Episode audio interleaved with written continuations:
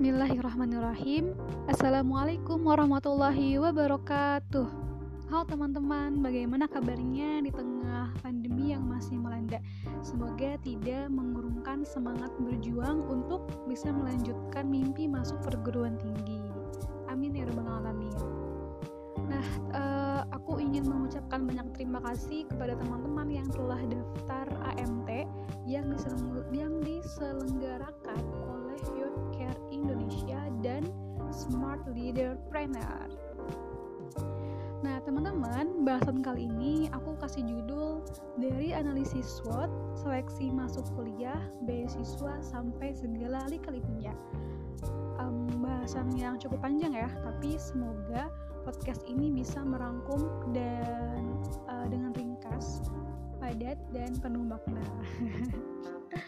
Baiklah, jadi uh, kita kan sering ya dibingungkan ketika harus memilih apa pun permasalahannya, terutama dalam pemilihan jurusan untuk kuliah.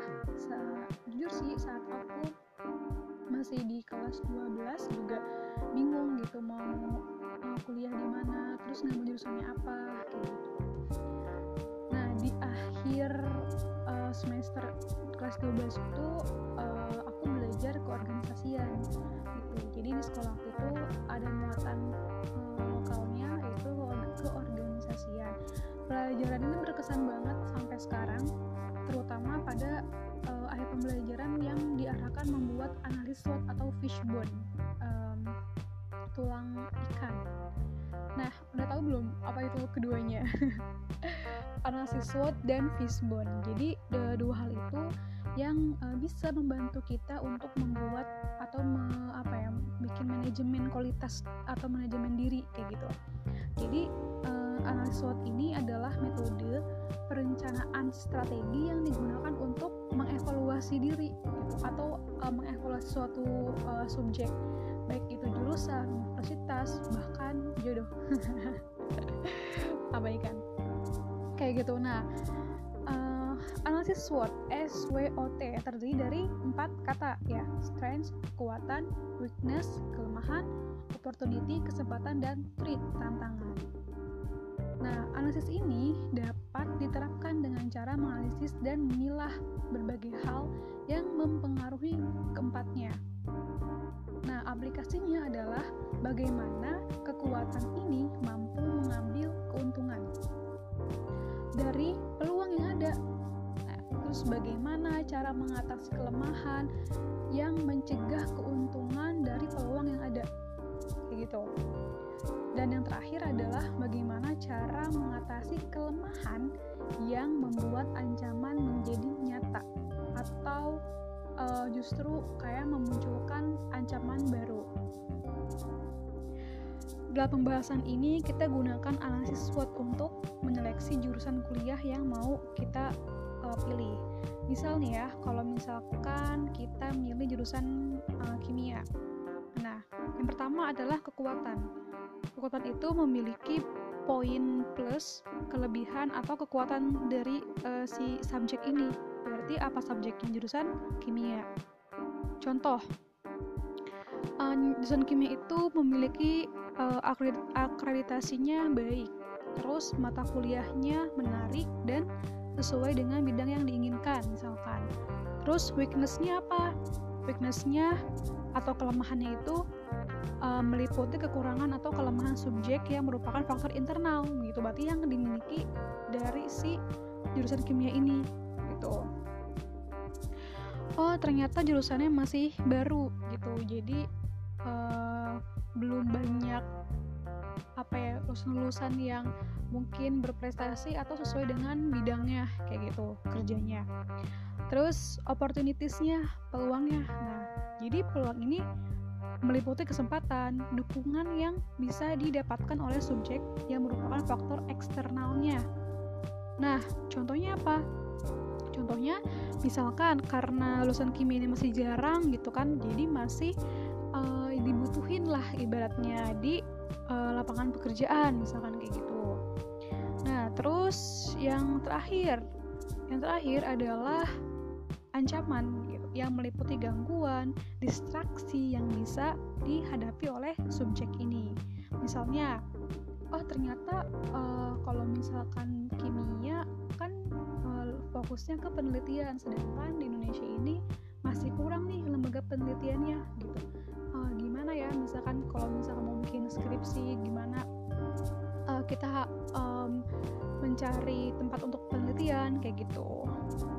Nah itu salah satu contoh-contoh uh, dari pembuatan analisis SWOT. Nah kalau misalkan masih perlu ada yang dikomunikasikan ke orang tua perihal jurusan kuliah kita bisa uh, memperlihatkan hasil analisis SWOT ini gitu biar sama-sama mempertimbangkan. Terutama untuk biaya kuliah misalkan kayak oh ternyata uh, kekurangan keluarga ini adalah misalkan uh, perekonomiannya uh, belum baik gitu masih banyak keperluan lain Nah, itu bisa dilihat dari analisis SWOT gitu. Terus, oh ternyata peluangnya ada beasiswa loh. Nah, itu salah satu yang pernah aku bikin waktu di kelas 12 gitu. Atau kelas 12 aku tidak spesifik membuat analisis SWOT ke jurusan gitu. Tapi um, malah ke bagaimana kita meyakinkan diri untuk bisa melanjutkan ke universitas kayak gitu. Nah, jadi uh, ketika kita membuat analisis SWOT ini adalah salah satu usaha ya atau ikhtiar. Biar apa? Biar kita tuh nggak pusing dan dan nggak cuma terlalu di awang-awang doang gitu. Kadang kan kadang kita pusing sendiri gitu mikirin aduh gimana nih jurusannya? Mau apa ya? Gitu kan. Terus kadang timbul uh, gengsi dalam diri uh, karena melihat teman-teman yang jurusannya pada keren-keren misalkan gitu. Atau malah ketika teman ya udah yang penting gue kuliah. No. Udah saatnya kita punya pilihan sendiri dan mari membuat analisis SWOT-nya tuh. Nah selain itu kita sambil memupuk kepercayaan diri. Nah, Helen Keller, seorang penulis dan dosen yang berasal dari Amerika pernah berkata, optimisme adalah keyakinan yang membawa kita pada sebuah pencapaian tak ada yang dapat dilakukan tanpa adanya harapan dan kepercayaan diri. Kayak gitu. Nah sip ya. Udah clear ya tentang uh, analisis SWOT. Jadi cara ini bisa dilakukan untuk hal apa pun ya. Bahkan memilih pasangan. Apa sih? Ya dalam kan. Nah gitu. Terus abis gitu um, masuk ke pembahasan beasiswa. Nah, jadi uh, beasiswa ini bisa menjadi sebuah kekuatan di kol di ini ya kalau kita bikin analisis SWOT-nya misalkan kayak kelemahannya adalah uh, biaya kayak gitu terus kekuatannya bisa adanya peluang beasiswa gitu. Nah, kalau misalkan beasiswa yang uh, familiar di antara teman-teman adalah beasiswa bidik misi yang punya pemerintah kayak gitu.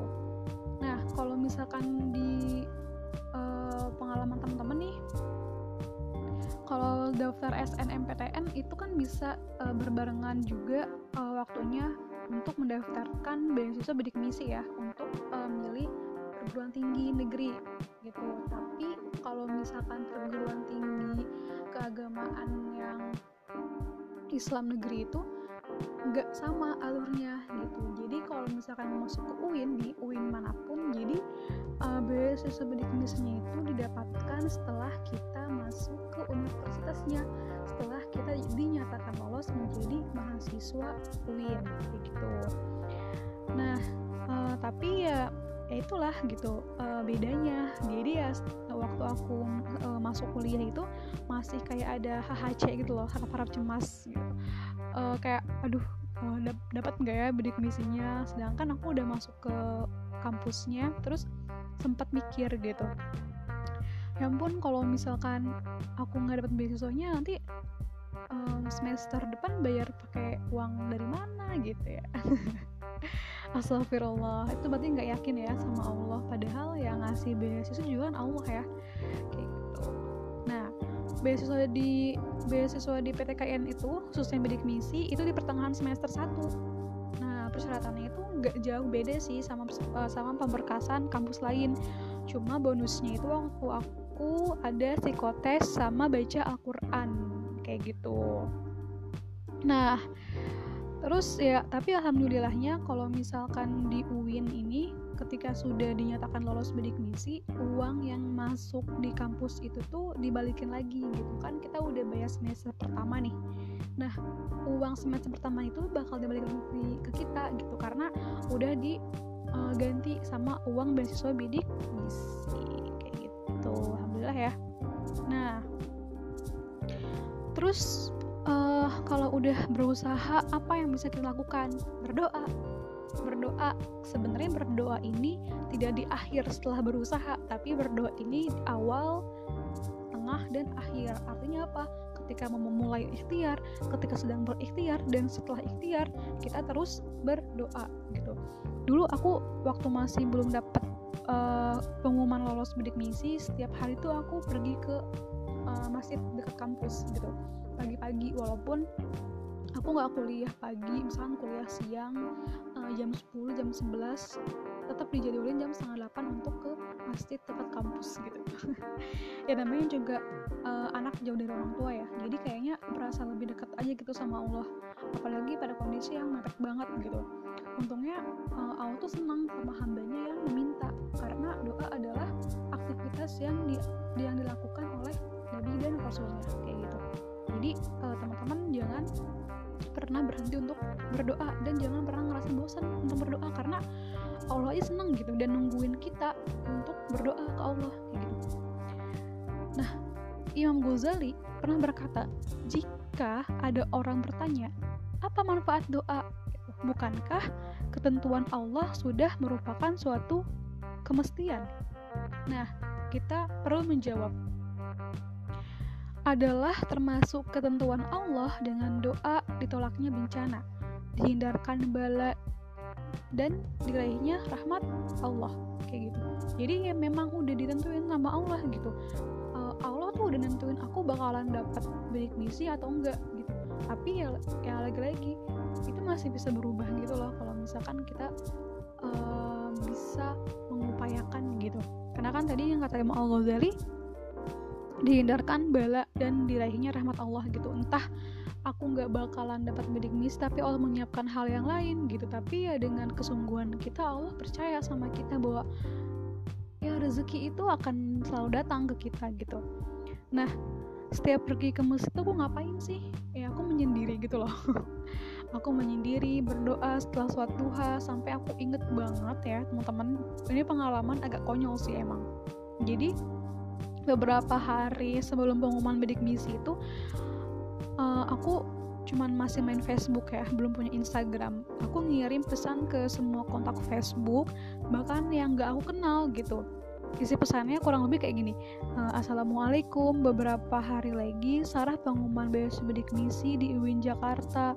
Mohon doanya ya biar lolos kayak gitu loh.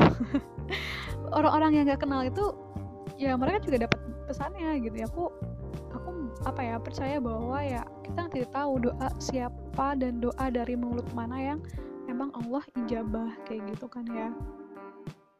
Jadi Allah uh, itu akan uh, senang ya akan senang uh, ketika hambanya meminta gitu. Makanya doa itu adalah hal yang penting banget Allah tuh bakal paham gitu paham sama isi doa kita. Walaupun mungkin ya redaksinya kita agak acak-acakan gitu loh. Uh, Allah janji ke hambanya dalam Al-Quran surat Al-Baqarah ayat 5 artinya walaupun doa yang dipanjatkan tidak dipahami maknanya namun Allah maha tahu akan kandungan doa yang dipanjatkan. Nah itulah singkat ceritanya. Dan atas izin Allah aku lolos beasiswa bidik misi. Kayak gitu. Alhamdulillah. Nah perjuangan menjadi mahasiswa itu benar-benar menurut kita untuk untuk uh, struggle. Karena dunia kampus adalah dunia yang baru. Kita harus mempersiapkan kedewasaan. So dewasa sih gue. Uh, maksudnya adalah kita memantaskan diri gitu loh. Uh, memantaskan diri ya nggak ada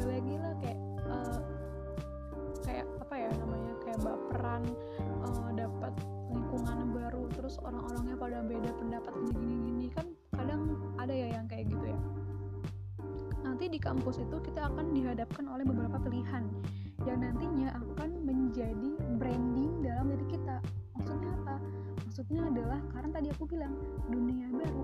Jadi ibaratnya dunia kita masih kosong gitu loh. Tinggal gimana kita mau mengisinya. Banyak kegiatan kampus peluang-peluang dan sebagainya. Makanya kan kita kenal ya istilah kupu-kupu kuliah pulang kuliah pulang. Tapi ada nggak sepuh-sepuh sekolah pulang sekolah pulang nggak ada kan? Nah itu tuh kayak kepilihan juga ternyata. Ada yang milih untuk jadi organisatoris ada yang kuliah sambil bisnis atau ngajar. Itu tergantung pilihan kita nanti untuk menghiasi dunia baru ini. Nah bagaimana pilihan kita? Uh, itu tergantung atas diri kita gitu. Tapi bagaimanapun pilihannya yang kita butuhkan adalah karakter yang kuat. Apa itu karakter? Karakter adalah sisi di dalam diri kita yang sangat penting untuk menunjukkan seberapa kita layak, berkualitas, serta memiliki mental yang tangguh untuk menghadapi segala kemungkinan yang tidak kita inginkan dalam kehidupan kita kayak gitu. Makanya dibikin lah nanti kalau udah jadi mahasiswa dibikin rencana rencananya mau jadi apa gitu ya make plan just do it with spirit gitu